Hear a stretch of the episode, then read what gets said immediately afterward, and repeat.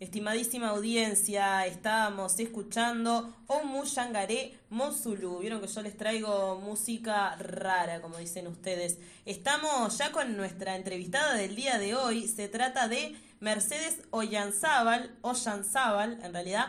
Eh, vamos a conversar con ella sobre su trabajo final de máster que lo realizó en estudios de género y las mujeres y se llama Resistir y transformar guiones sexuales cuerpo, emociones y negociaciones del placer y del deseo en el encuentro heterosexual. Bienvenida al programa, Mercedes, un gusto tenerte. Bueno, muchísimas gracias, muchas gracias por, haberme invitado a participar de, de, bueno, de este programa de radio con ustedes. Un placer. No, es un placer para nosotros y Quería consultarte, Mercedes, ¿entendés el deseo sexual como un terreno político y en disputa? ¿En qué sentido lo planteás y qué formas toma en el encuentro heterosexual según tu investigación?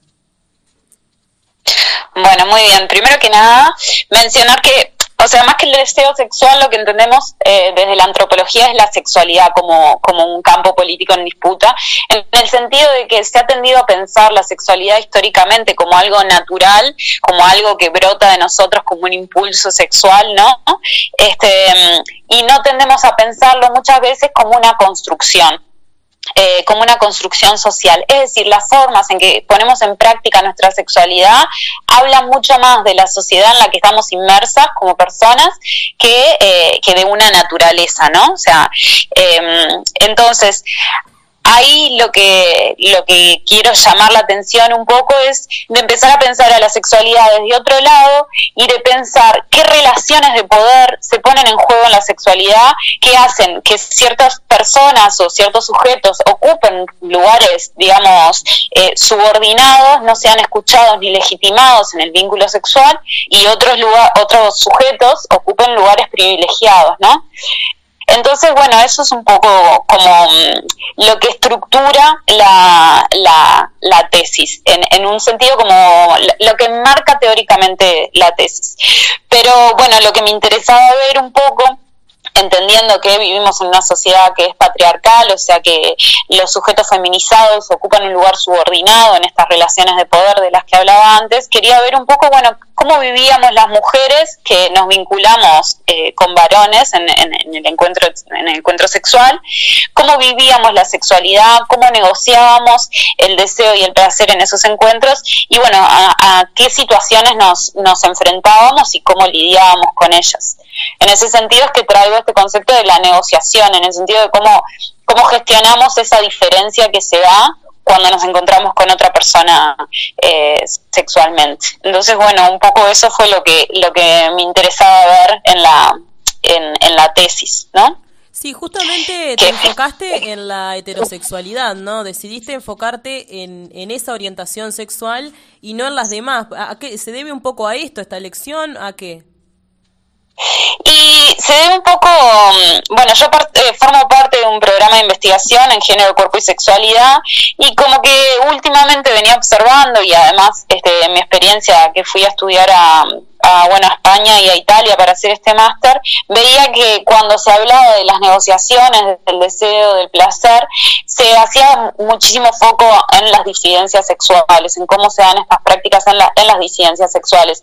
Y la heterosexualidad, aunque en un momento había sido muy estudiada, porque lo fue, no se puede negar, eh, en la actualidad ha sido como un poco desplazada y sacada del centro de, de, pensarlo, ¿no? O sea, un poco por considerar lo que, bueno, que es la norma, que es lo hegemónico, que es lo, que es lo, que es, es lo que, lo común, ¿no? Lo esperado. Sin embargo, mi intención era, bueno, ver qué pasaba de todas formas ahí, qué situaciones se daban, qué, qué problemáticas eh, encontrábamos en, en la heterosexualidad misma. Eh, aunque no hablé con personas que específicamente eh, se jactaran de ser heterosexuales, o sea, se identificaran como heterosexuales, sí hablé con personas que, que tenían prácticas heterosexuales. Entonces, bueno, ahí un poco el tema de la identidad también es algo a pensar y abordar. Pero bueno, hice énfasis en personas sí que tuvieran, eh, mujeres que tuvieran prácticas sexuales con varones encontrado muchas mujeres que además tenían prácticas homoeróticas, pero digo, eh, me enfoqué en, trabajar con personas que, que mantuvieran relaciones con varones. Ahí está. Y Mercedes, ¿por qué te parece importante este tema? ¿Qué fue lo que, bueno, contabas un poco qué fue lo que te motivó, pero ¿por qué te parece relevante? Y bueno, un poco porque, bueno, soy feminista y, y abogo por, por empezar a pensar la sexualidad desde otros lados y por... Eh, o sea, primero por poner a la sexualidad como una problemática social, algo que debe ser abordado, algo que eh, tenemos que preguntarnos por la sexualidad en pos de, de, una justicia social, ¿no? Nos, nos preocupamos muchísimo por... Eh, por eh, las injusticias sociales y la transformación social en muchísimos aspectos de la vida.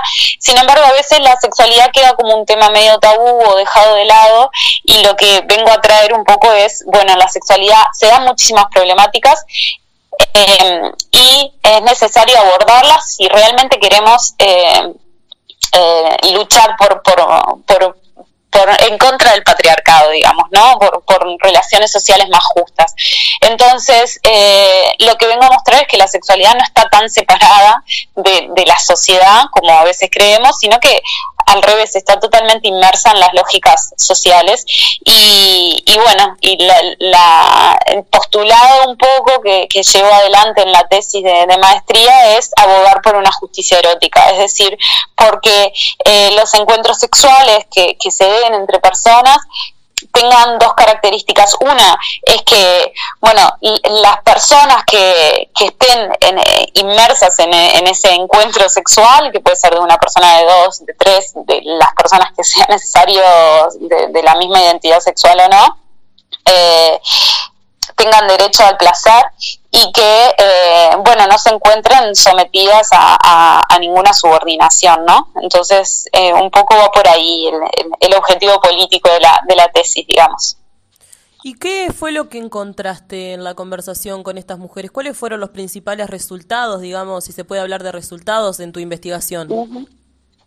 Bueno, primero que nada, que siempre lo aclaro, pero me parece mm, importante volver a mencionarlo, decir que, bueno, yo lo que hice fue lanzar una convocatoria para entrevistar a mujeres y entrevisté creo que unas 15, 16 mujeres que todas tenían un perfil muy parecido, entonces, eh, bueno, creo que esto nos dice un poco de quiénes son las mujeres que están dispuestas a hablar sobre sexualidad con una persona desconocida o quienes están dispuestas a politizar la sexualidad, sacarla del ámbito de lo privado y llevarla a lo público para hablarlo con alguien que está haciendo una investigación. Eh, y también esto nos dice, eh, nos habla de un sector muy particular de, la sociedad uruguaya que eh, responde a mujeres blancas con un capital cultural y simbólico bastante elevado, eh, en su mayoría, bueno, universitarias o profesionales o trabajadoras y bueno, esto, ¿no? De que no se puede generalizar a, toda la población. Pero bueno, lo que, eh, lo que visualicé sí es que manejamos teóricamente un montón de conceptos o tenemos el terreno habilitado en lo que tiene que ver con el deseo, con el placer, en un montón de cosas. Sin embargo, en las prácticas cotidianas nos seguimos encontrando con un montón de situaciones que nos siguen poniendo en un mismo lugar que es eh, que tiene que ver con eh, un lugar desagenciado donde como mujeres nos cuesta muchísimo enunciarnos en lo que tiene que ver con, el placer y el deseo, o nos encontramos ante situaciones de muchísima violencia, eh, nos encontramos, eh, bueno, como sometidas a, prácticas que no son las que realmente deseamos. Entonces, la mayoría de las entrevistas me habló de muchas situaciones, muchos contextos donde realmente se puede visualizar una clara injusticia erótica, ¿no? Entonces, este, lo que hice fue, una vez que observé eso, que se daba, que que yo lo asocio que responde con un guion sexual patriarcal, porque lo que hago es rastrear un poco, bueno, ese tipo de prácticas que aparecen como muy estereotipadas en las, en las entrevistas donde todas las, las, mujeres describen más o menos el mismo tipo de situaciones, de sentirse en un lugar muy pasivo, de sentir que todo el énfasis está puesto en la penetración, de que muchas veces son penetradas sin consentimiento, eh, donde bueno, todo está enfocado en el placer del varón o en, en el placer de las mujeres, pero a través de la mirada del varón, eh, bueno, lo que hago es rastrear un poco, bueno, qué pasa, de dónde viene toda esta, esta digamos, esta forma de entender la sexualidad, ¿no? Estos patrones, estos, estos guiones, ¿no? Esta forma de actuar o, de performar la sexualidad. Me gusta mucho la eh, cuestión que mencionabas, perdón que te interrumpa, de los guiones, porque también los hombres están guionados a través de, de, bueno, lo que ellos piensan que es una sexualidad positiva para su, estereotipo masculino, ¿no? Y se me ocurre que puede estar muy este, influenciado por la pornografía, por ejemplo, en nuestra época, aunque quizás en otras épocas estuvo influenciado por otras cosas. Sí, sin duda. O sea, eh, yo en este caso lo que trabajé fue con mujeres y trabajé a través de los discursos de las mujeres. O sea, obviamente no pude observar la práctica en sí, lo cual sería muy interesante porque me parece que ahí se podrían contrastar un montón de cuestiones. También me parece súper importante darle voz a los varones, saber cómo vivencian estas, estas relaciones sexuales, porque muchas veces en cuestiones, en esto que vos mencionás, ¿no? Que las mujeres eh, sentían que estaban siendo violentadas, el varón no estaba percibiendo lo mismo. Entonces, quizá no lo hacía desde un lugar de violencia consciente, sino de entender que la sexualidad debe ser performada así o actuada de esa forma, ¿no? Entonces sí, claramente en esto de los guiones que traigo, este concepto que me resultó muy útil teóricamente, me ayuda a pensar esto, ¿no? ¿Cómo se, cómo se actúa? Y en el actuar es como que, bueno, cada personaje, cada actor y actriz tiene como un rol particular, ¿no? Que muchas veces eso está, está tan naturalizado, incorporado, que se entiende como lo esperado, lo que debe hacer, ¿no? Eh, entonces sí, sin duda los varones en, función de, su rol de género eh, y a través de estos discursos que, traían las mujeres, se quedaban colocados muy eh, reproduciendo y, y demostrando una masculinidad, ¿no? Entonces, este, me parecía interesante ver también cómo a través de, los, de, las emociones de estas mujeres, de las vivencias, de, las corporalidades, cómo se terminaba vivenciando ese encuentro sexual, que para el varón quizá era muy satisfactorio, que la mujer lo actuaba como satisfactorio, pero sin embargo había un montón de incomodidades, de molestias, de cuestionamientos que hacían que, en realidad no, no fuera como, como se estaba representando, ¿no? O sea, porque me parece que algo muy interesante que aparecía ahí era esto de que finalmente actuamos una sexualidad en el encuentro con otra persona que en realidad no es la que nos satisface realmente, ¿no? O sea, no, nos termina colocando en lugares que nos generan incomodidad. Entonces, como bueno, interpelar un poco eso, cuestionar ese guion, digamos. ¿Y cómo encontraste, que nos coloca Claro, ¿y cómo encontraste que se relacionan las mujeres con su propio deseo? Es un tema que a pesar de que pasaron muchas décadas, desde toda esa liberación sexual de los 60, por lo menos vista desde el punto de vista europeo, es un tema que sigue incomodando la sexualidad. Hay hoy en día muchos tabúes que impiden esta expresión del deseo o, cómo, cómo se relacionan con ese deseo. ¿Qué encontraste? Y sí, todavía sí. Digamos que nos estamos, el, sector de la sociedad que, que, que entrevisté representaría un sector que tiene el terreno muy habilitado eh, y tiene un capital eh, cultural como para entender y problematizar cuál es su vínculo con el deseo, ¿no? Es un lugar muy privilegiado el de estas mujeres en el sentido de, pensarse a sí mismas en relación al, deseo. Sin embargo, sigue apareciendo mucho la culpa de ser mujeres deseantes, em, eh, bueno, una relación como un poco conflictiva en, torno al deseo, que muchas veces aparecen ciertos hitos, ¿no? Que, es un poco lo que yo trabajo en el tercer capítulo de, la tesis, cuáles son esos hitos que permiten como de cierta forma que las mujeres se vayan empoderando y se vayan como adueñando o, o apropiándose de su deseo, entendiéndose como, como sujetas activas eh, deseantes, ¿no? Entonces,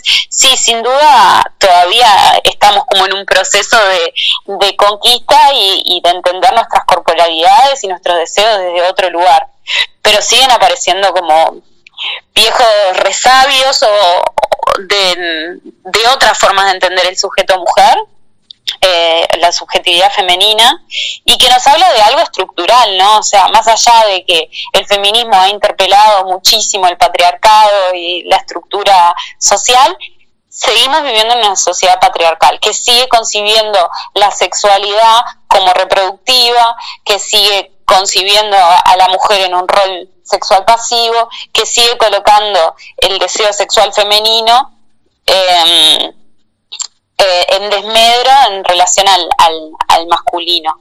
Esto no significa que todas las mujeres eh, estén sometidas sexualmente o que ninguna goce sexualmente, ¿no? O sea, no quiero decir eso, es como la estructura. Dentro de la estructura, obviamente, se dan distintas manifestaciones y, y los sujetos tenemos agencia y podemos irnos... Eh, como bueno, liberando de ciertas trabas sociales, modificándolas, transformando esos guiones, resistiéndolos, ¿no? Por eso también el nombre de la tesis, resistir y transformar el guion sexual patriarcal, ¿no? Haciendo énfasis en eso, en que tenemos agencia y que podemos transformar esto. Pero bueno, siempre hay como ciertos, ciertos discursos que, que, que, bueno, que van como determinando un poco de qué forma entendemos las cosas. Entonces, eh, un poco el, la, la, situación era esa, ¿no? El deseo era plantear esto, esto mismo que, te estoy comentando. Me pareció interesante, lo vuelvo a repetir, que optaras por estudiar eh, los guiones sexuales y todas estas cuestiones en la heterosexualidad. Hace poco leía una investigación que hablaba sobre los orgasmos y las mujeres menos satisfechas eran las heterosexuales este, y, bueno, después se daban, este, era todo estadística, ¿no? Tanto por ciento, tanto por ciento, pero eh, al fin y al cabo las relaciones heterosexuales eran las que dejaban más insatisfechas a las mujeres que otras que no, que no lo eran, ¿no? Esto también explica un poco que en la heterosexualidad, digamos, en lo que es más normativo, se reflejan quizás más claramente los estereotipos patriarcales, no sé qué pensás.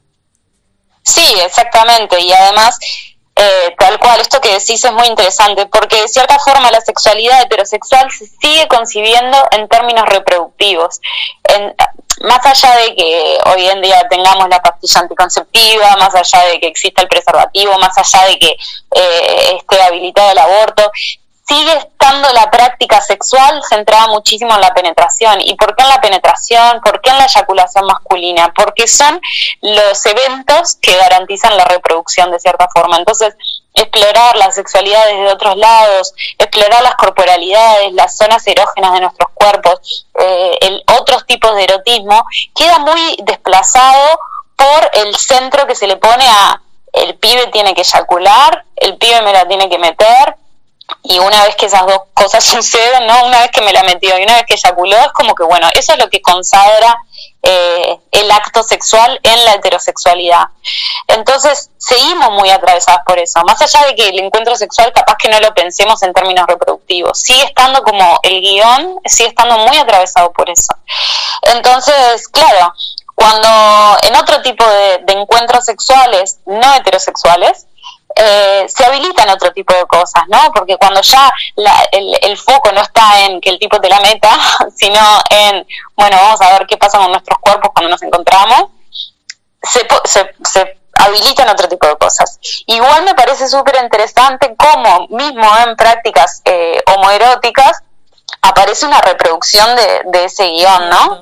Eh, de todas formas en, yo qué sé, el uso de quizá de vibradores o en, entender a reproducir ciertas formas de lo sexual imitan aún en la homosexualidad la, la práctica heterosexual, ¿no? Entonces, en, en, antropología de la sexualidad pensamos mucho en este término de lo heteronormativo, que no solo engloba a, a, la heterosexualidad, sino muchas veces también a la homosexualidad o a otras prácticas eh, diversas sexualmente, donde la norma sigue centrada en, lo, en la heterosexualidad, ¿no? O sea, heteronormatividad, que se da en la homosexualidad también, que se traducen las prácticas o los guiones de la heterosexualidad a, otros, a otras identidades sexuales. Entonces, me parece que tenemos mucho por trabajar y por, y por preguntarnos y, y cuestionarnos aún, ¿no? Eso es lo interesante o lo, o lo desafiante. Sin duda es muy interesante, Mercedes. Te agradecemos mucho por tu tiempo en este programa y seguimos en contacto.